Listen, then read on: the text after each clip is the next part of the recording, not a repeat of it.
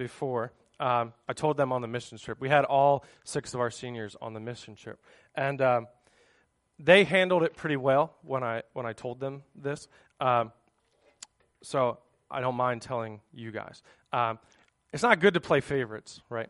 I I understand that, uh, but Julia, Maddie, and Natalie are my favorites, uh, and and the reason is because it's audience, it's, I love you. I love you, bro. I do. I do.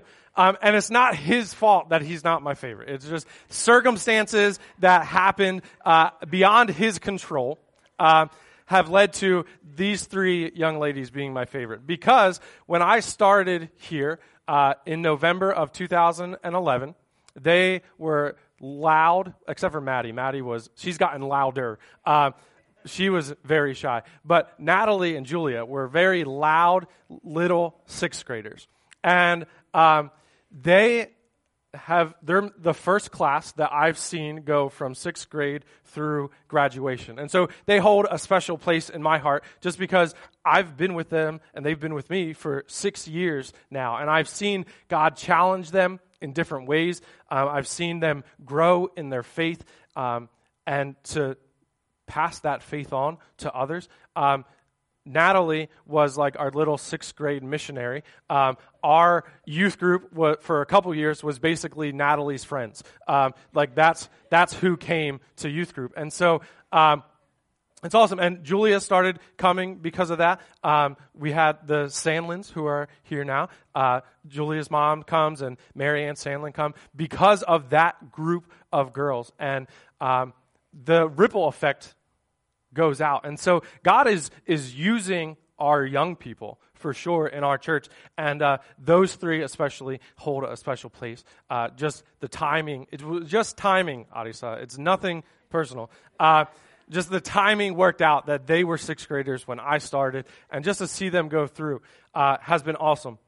And like I, I said, they um, these three are the three that graduated uh, that were also here in sixth grade. And we have had many other students who have come in and out. Um, and, you know, it's not. It's not the majority of students who stick with church, who stick with their faith, even. And the the awesome part of about these three and really all of our seniors so you're included obviously uh, this group is that all indicators that i can see are that their faith will has and will continue to play a meaningful meaningful role in their lives. And so i'm excited about that excited to see how god will use them and continue to uh, build their faith and to use that to impact others but like I said, this isn't the case for all or even most of people their age. In fact, uh, there is. Uh, the statistics kind of vary, but somewhere between 50% all the way up to 80% of young people will leave the church by the time they're 29. So, youth who are raised in the church will leave the church by the time they're 29, 50 to 80%. So that's a lot. Like, best case scenario, we're looking at one of two of every one of our young people leaving the church between the ages of 18 and 29. Worst case, we're looking at four out of every five of our young people will leave the church between the ages of 18 and 29. That's a lot. That's a staggering number. And a lot of work has been done looking into that 50 to 80%. Why are they leaving? How can we get them back? We have to reach the young people. We have to be cool for the millennials. Like, we have to get them back in our church. How can we do it? And article after article is written, and there's little tidbits in there of things you can try, things you can do to get them back into church. And people try them, and maybe it works for a little bit, and then maybe it fails. But what really uh, I think is cool is there's this organization called Sticky Faith. And maybe you've heard of them, maybe you haven't. Um, but they started doing some research. They came up with these numbers as well that 50 to 80% of young people leave the church. And they looked out into the world and they said, everyone is looking at the 50 to 80% and trying to figure out why they left. And no one's coming up with like any substantial reasons. There's a plethora of reasons. And so if we focus on one, we're still missing the bunch, and it doesn't seem to be catching. So, what they did was they said, instead of going out and studying those who left, why don't we figure out why that 20 to 50% is sticking around? See why they're still here. And maybe we can learn something from them, and we can, that'll inform how we can go forward. And so, guess what? They found something. So there's good news on the horizon. Uh, within that 20% of 18 to 29 year olds who stuck with the church, they found a few different reasons, but there was one common reason amongst this group. Research showed that youth who had three adults in addition to their family show ongoing, genuine interest and care in their lives were significantly more likely to have a sustainable faith. And so the young people that stick in church, the 20%, are the 20% that have people outside of their family who show love and interest and care in their faith, in their lives, in who they are, in building them up as people. It takes a village, as they say, and the kids who had a village helping raise them stick to church and stick to their faith. That's part of the reason why I'm here. Uh, for as long as I can remember, I went to church, um, and my parents were faithful in making sure that was a part of my life. But outside of my parents, I had people who invested in my life. I've talked about them before, uh, some of them uh, up here, uh, but one youth pastor in particular, uh, Mike Diaquilente, played a huge role uh, just because he went kind of above and beyond. It wasn't just on Sunday nights that uh, he would catch, catch up with me and see how I was doing, but he would take time out of the week and he would say, Hey, I've got to go run this errand that you care nothing about. You want to sit in my car and we'll talk while I go? And so we did that. Um, and we that meant something to me that he cared outside of Sunday night to spend time with me. Um, I had three different youth pastors growing up uh, at the same church there was like a year and a half span or so where we didn't have any youth pastor at all. During that year and a half, we still had youth group every week because we had volunteers in our church who thought that was important. And so uh, these names may or may not mean anything to you, but Kathy Ulrich and Cindy Logan were two women who had kids of their own, but were somehow always at my basketball games and always at my baseball games and always had a Gatorade for me. And that meant something to me. Mike and Lois Hartwell, uh, played a major role in me growing into my faith. Lois was uh, my Bible study teacher for a few years there. I remember that. Yash Bakana uh, is another one, a basketball coach that I had in high school, Coach Soreka, uh, instilled in me values that went far beyond the basketball court. And in fact, I don't think he did anything to help my game. Uh, but, but that was probably more on me than it was on him. Um, but he instilled in me what it means to be a man of God. Um, and so I'm thankful to these people because without them, I don't know that I would have stuck to my faith. I found trouble where I could find it. Um, and I think these people who I named helped me not find too much trouble and to really build a foundation for me to come back to when I stopped being so stupid, which I'm still working on. Um, but I had people in my life who invested in me, who showed that they cared for me.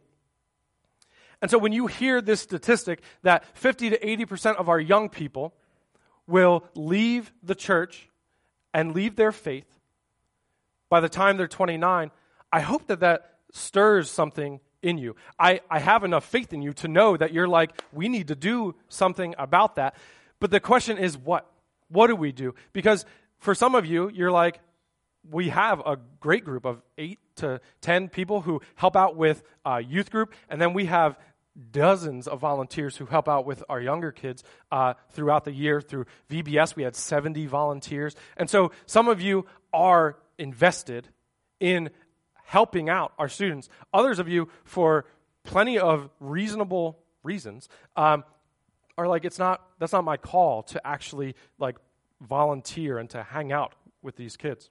And I, I understand that. So the struggle is what is the natural way for me to help? And so uh, I have a challenge for you today um, and a way that you can do that. But before we get too far, I want to think with me about this time that these kids are leaving the church. It says by the time that they're 29, so you know, 18 to 29 in that range is when these young people are leaving the church. What happens in that time frame? Not for everyone, but for most people, this is major decision time. We are, or they are, making decisions on if and where to go to college, what to major in, where they should live, what job to take, who should I date, who should I marry, should I have kids, should I not have kids, when should I have kids, how do I raise those kids? Like 18 to 29, a lot of those decisions are being made and being formed. And guess what? They're going to make those decisions, period. They're going to make those decisions.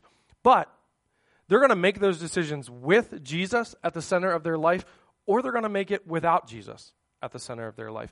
And as a church, we get to play a part in deciding whether Jesus will play a role in their decisions or not. And I, I think we all want the same thing for them to make those decisions with Jesus Christ at the center of it. And so I want us to find ways to invest in our young people, to give them the tools and the courage to stick to their faith. And our church, I, our church does a good job, better job than some of the churches I've been involved in in the past, uh, better job than stories that I hear of integrating our young people into the church. But that doesn't mean that we stop or that, well, we're good enough. We're not as bad as them. We want to continue to try to get better and to do more. And when we look at our young people, I often hear uh, people say, they're the church of tomorrow. And, and I get what is meant by that, and it's well meaning, and I'm not trying to, if you've said that, I'm not mad at you. We're still friends, okay? Um, but I think we're doing both them and us a disservice when we say that. They're the church of today, they're the church of right now. They're going places that I can't get to, that you can't get to. I'm not allowed, nor do I really want to, hang out at a middle school all day, five days a week. I don't want to do that. And I can't do that. Our kids don't even want to do that, but they have to do that. But they're going there. And so they're going to their schools, they're going, uh, they're playing in their sports teams, to their after school clubs, on their drama team, in choir. They're going to uh, jobs that we don't have. And they have a sphere of influence that we don't have. And so, are we just going to hope for the best? Or are we going to equip them with tools to have a faith that's meaningful to them and that they can share with their friends? We can't just hope that they all show up at youth group on Sunday we get what we get, and then we send them out to their friends and hope that their faith passes on to them. But we can't simply hope. We have to invest in them. We have to build them up. We have to pray for them. We have to give them the tools necessary to share their faith. And so, they are the church of today. And I think as a church, we have a responsibility to invest in the lives of our young people. And honestly, like I said, I think our church does do it pretty well. But I think we can always seek to do something else, to try new things, see if they're effective or not. We have that responsibility to continue to find uh, ways to effectively invest in our young people. One, because it's the right thing to do. Uh, but also, I think we do them a disservice when we don't do that.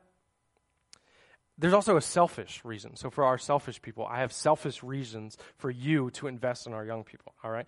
Um, we, the church staff, we were just away at a leadership conference. And uh, T.D. Jakes, uh, maybe you've heard that name, he shared this story about his mother uh, who was battling, uh, she was getting older in age and she had early onset dementia. And uh, at one point, she was still with it for the most part, um, but they had a meeting with her lawyer, and the lawyer asked, You know, we see what's ahead with the dementia. When, when you aren't able to make decisions for yourself, what do you want us to do? How should we handle your finances? How should we handle the decisions that have to be made on your behalf? And she looked at her son, T.D. Jakes and said, Do what he says. And for him, in that moment, he shared that something dawned on him. That he had kids of his own at that point, and he kind of assumed, I'm raising my kids to be able to think for themselves, to be independent thinkers, and to be strong, and to be able to make decisions for themselves. And that's true, but in that moment, he realized we're raising our kids not just to think for themselves, but to think for us as well. And that's true of the church. That right now, you know, our teens and our young people aren't making decisions about the church and where it goes. They're not uh, leading businesses, they're not politicians, but they will be someday. And the decisions that they make will have an impact on us. And so, we want to train up our kids, our young people, to think not just for themselves, but to think for us as well, to think in godly ways so that the decisions they make in the future that will impact us will be godly ones. And so, are we going to invest in them now so that they make good decisions, or are we just going to say, well, they're the leaders of tomorrow? They'll figure it out. How much better for us to lead with them alongside of us now so that when they have to do it, they're not like, oh my gosh, I have no idea what I'm doing. I realized having children that that's what parenting is. Like, I, I was the third child, so my parents might have had it figured out a little bit by then.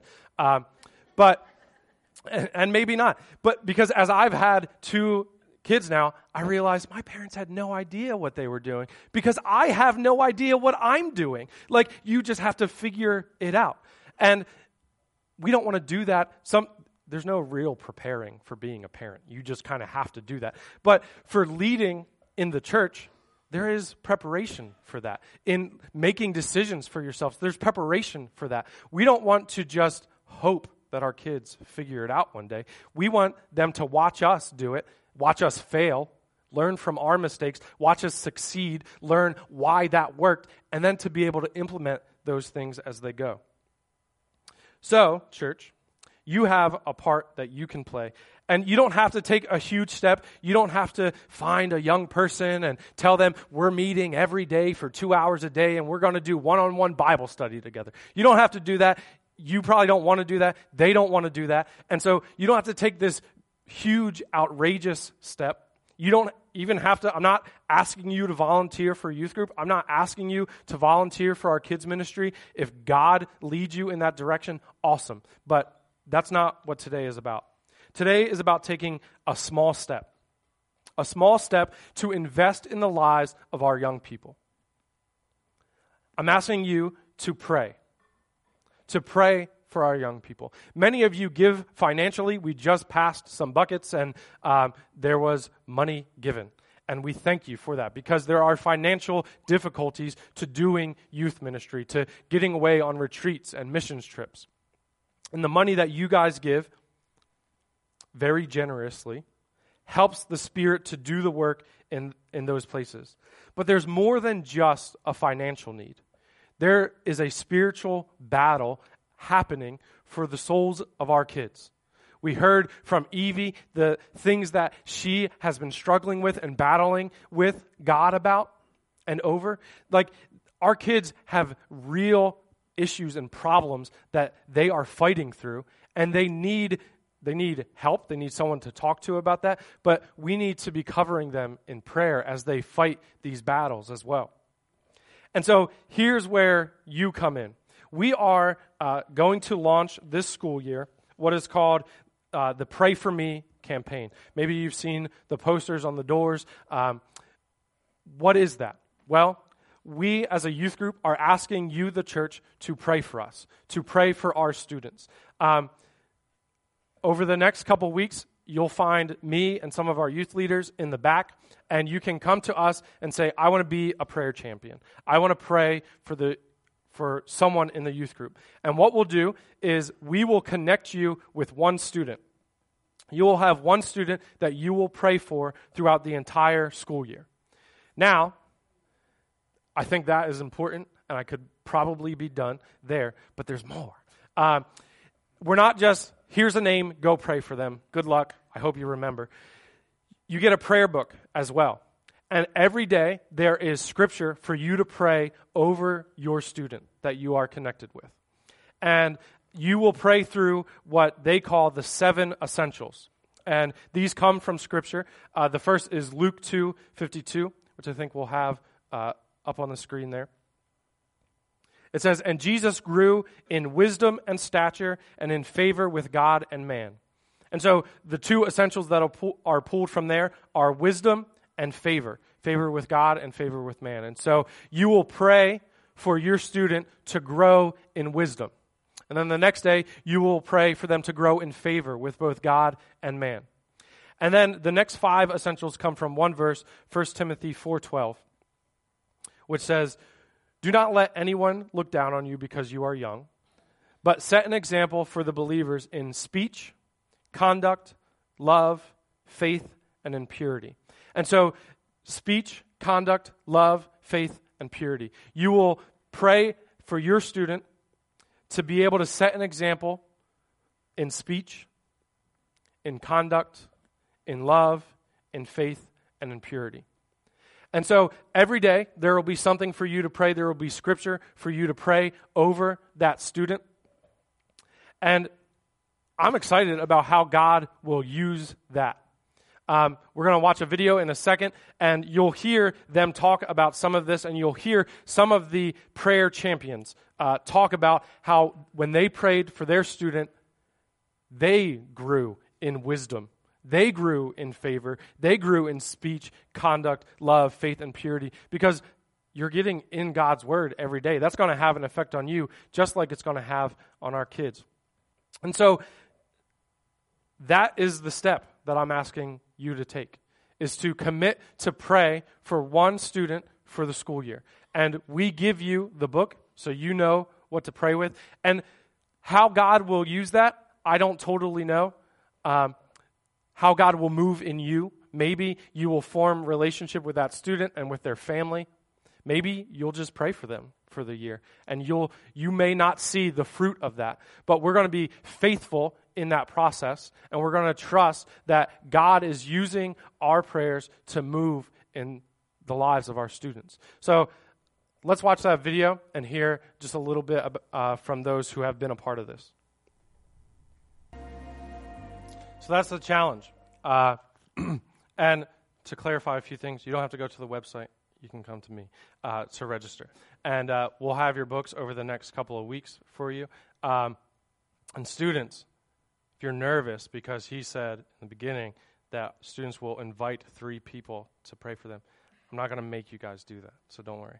Uh, we will, as you sign up, we will connect you uh, with students. Um, and so I want to give you uh, some time to think about it. I'm not trying to just, you know, you're here today and you know I saw you and you're like, well, I guess I got to sign up because he's going to know if I didn't. I'm not doing that.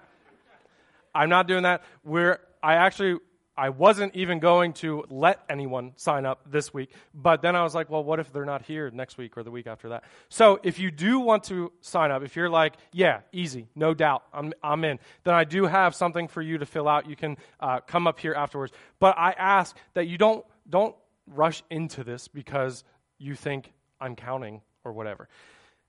Take a week and pray about it. Is this the step that God wants you to take? And over the next few weeks, like I said, I'll be in the back. You can come up, and if you have questions about it, you can ask. We haven't done it before, so I don't know that I have the answers, but I can try to make it up on the spot. No, I can, we can do this together and I think God will use this. If we are faithful uh, in this call, then God will use this in a big way. I want to share uh, just one uh, more passage of Scripture from Ephesians 3 14 to 21. These are verses that I keep coming back to as a youth pastor. This is why I am a youth pastor, for what Paul says here. And so, as you think about being a prayer champion, Consider these verses and consider if you want this for the young people in our church. For this reason, I kneel before the Father, from whom every family in heaven and on earth derives its name. I pray that out of his glorious riches he may strengthen you with power through his Spirit in your inner being, so that Christ may dwell in your hearts through faith. And I pray that you, being rooted and established in love, may have power together with all the Lord's holy people to grasp how wide and long and high and deep is the love of Christ, and to know this love that surpasses knowledge, that you may be filled to the measure of all the fullness of God. Now, to him who is able to do immeasurably more than we ask or imagine, according to his power that is at work within us, to him be the glory in the church and in Christ Jesus throughout all generations, forever and ever. Amen. Isn't that what we want for our young people? Isn't that why we're here? So that they can know together with all of the saints of all generations, young and old, that we can all know the surpassing love of Jesus Christ something I'm still grasping, I'm still understanding. It's going to be a long journey. I don't know that anyone has it fully figured out, but I would love to invite our young people on that journey with us, that we can pray for them, that we can be a part of this journey as they seek to know Christ, being rooted and grounded in Christ's love as they make these big decisions in their lives that are intimidating and daunting. But that they can do it fearlessly because they know that Christ is with them, and we can play a part in that. So, on behalf of the youth group, I ask, will you pray for me? Will you pray for us? And will you stand up now and pray with me?